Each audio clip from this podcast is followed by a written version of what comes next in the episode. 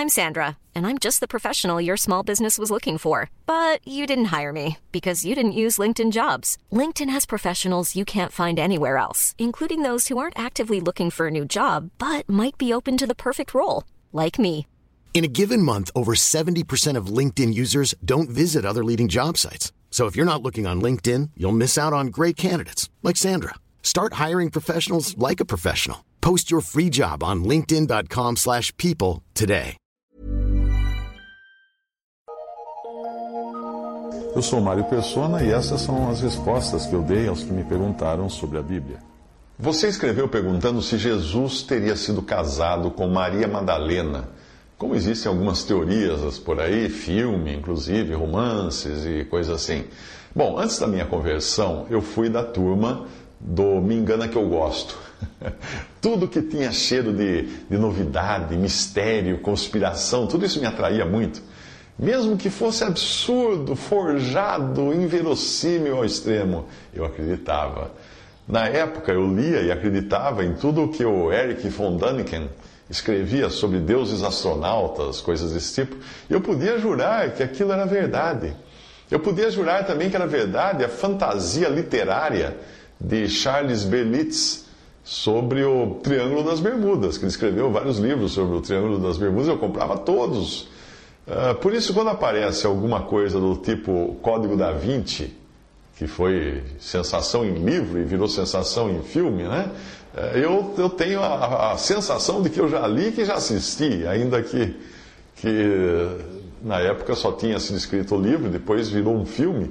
Eu, eu assisti o filme, realmente, e, e, não tem nada a ver. E mesmo a história do livro, eu não li o livro, mas a, a, própria, a própria teoria que o livro lança é totalmente fora, não tem nenhuma base, nenhum, nenhum fundamento. Nada na Bíblia indica que Jesus te, tenha sido casado. Não, Jesus era solteiro. Por quê? Porque tinha uma noiva esperando por ele. É, ele vai ter, ele vai se casar ainda. A, a ideia de, de, Jesus ter sido casado com Maria Madalena é antiga, mas é baseada em lendas e não na palavra de Deus. A, a última lenda ficou mais conhecida por causa do, do best-seller O Código da Vinci, de, de Dan Brown. Uh, ele foi escrito como romance e ficção, mas o livro fez tanto sucesso que até o autor hoje parece que acredita que a história é real. É. Mas o livro não é nem um pouco original, porque outros livros foram escritos no passado sugerindo as mesmas coisas e Dan Brown se baseou nesses livros para escrever a sua obra de ficção. E eu, eu não só tenho a impressão de que já vi esse filme, como na realidade, há, há muitos anos, eu assisti um filme na TV que tinha exatamente a mesma trama do filme, do, uh, do Código da Vinci ou do, do livro do Código da Vinci, e me surpreende que o seu diretor não tenha vindo a público processando a obra de Dan Brown como plágio, porque eu já vi, eu já vi essa história contada de outra maneira, mas, mas já vi.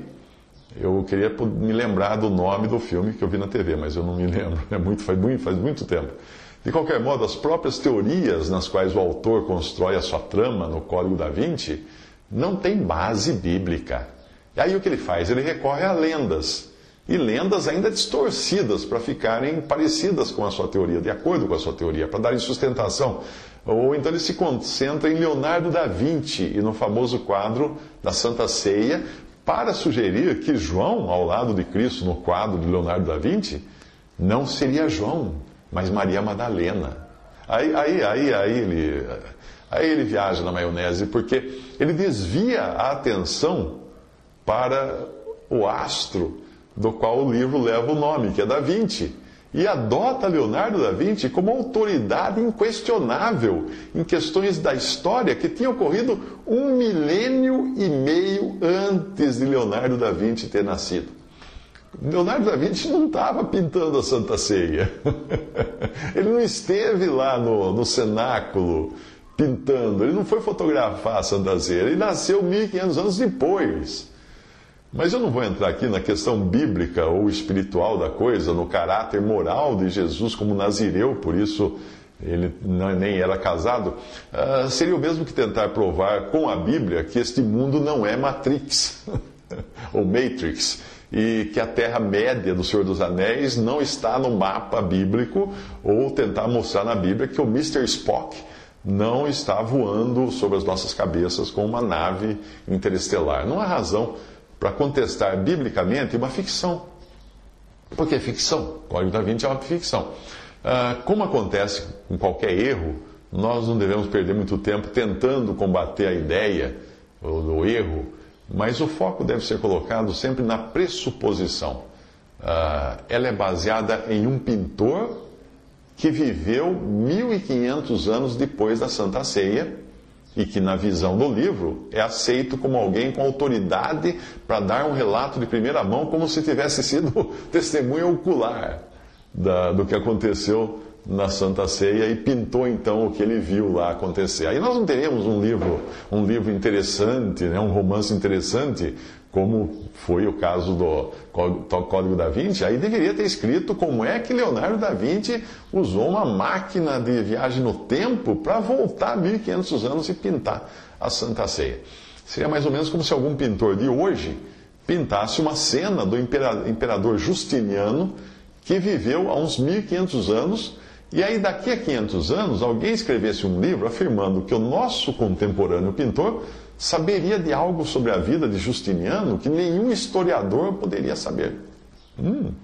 Uh, talvez no livro a ser escrito daqui a 500 anos, ou no filme a ser feito daqui a 500 anos, o, o futuro autor irá arrumar até explicações teológicas para alguma logomarca dos nossos dias, Coca-Cola, por exemplo, ele vai explicar teologicamente, ou utilizar senhas como John Lennon para abrir algum sarcófago. Ah, vai, vai ser uma salada geral. Mas, mais uma vez, é importante lembrar: Leonardo da Vinci não esteve na Santa Ceia, então o quadro que ele pintou veio da cabeça dele, e ainda que ele tivesse pintado ao lado de, de Cristo ali, não um homem, é, para mim é um homem aquilo, né? Ainda que ele tivesse pintado uma mulher com todas as vestes de uma mulher, ainda assim ele estaria enganado, porque ele não estava lá. Existe também no livro uh, Código da Vinci um episódio que envolve o túmulo de Newton e uma senha para resolver algum enigma ali. Também no filme tem esse, isso daí. A senha seria Apple, ou maçã em português, obviamente referindo-se à maçã que Newton viu cair e que lhe deu a ideia da lei da gravidade. Mas na história, não é essa a única razão para a senha ser maçã. Sabe o que mais? É, você adivinhou. A, a razão de ser maçã, a senha, é por causa de Adão e Eva que comeram uma maçã no Jardim do Éden. Mas esse é um problema, porque uh, Adão e Eva não comeram uma maçã no Jardim do Éden. Nunca aparece na Bíblia. A palavra maçã vai aparecer na Bíblia no livro de Cantares, alguns milhares de anos mais tarde. Foi o que eu disse sobre adotar, um pressuposto falso. Não existe qualquer relato de maçã no, na Bíblia, na queda de Adão e Eva.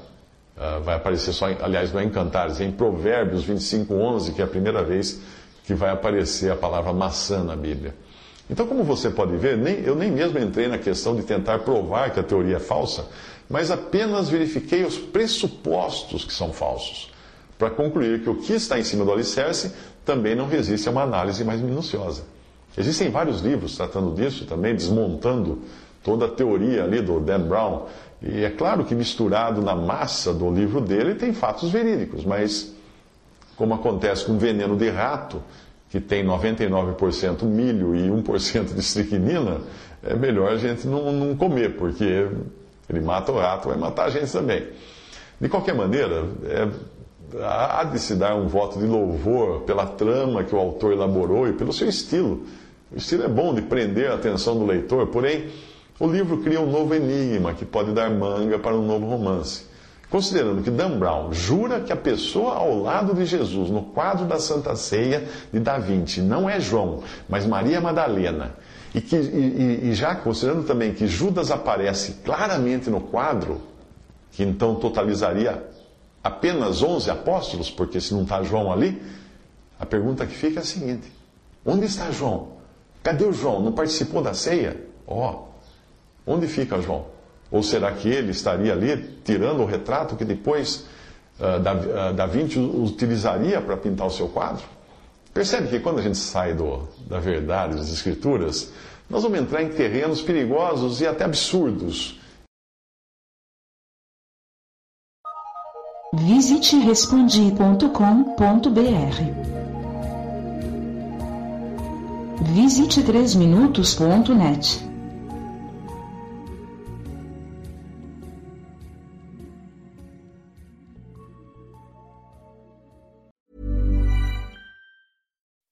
When you make decisions for your company, you look for the no-brainers. If you have a lot of mailing to do, stamps.com is the ultimate no-brainer. Use the stamps.com mobile app to mail everything you need to keep your business running with up to 89% off USPS and UPS. Make the same no-brainer decision as over 1 million other businesses with stamps.com. Use code program for a special offer. That's stamps.com, code program.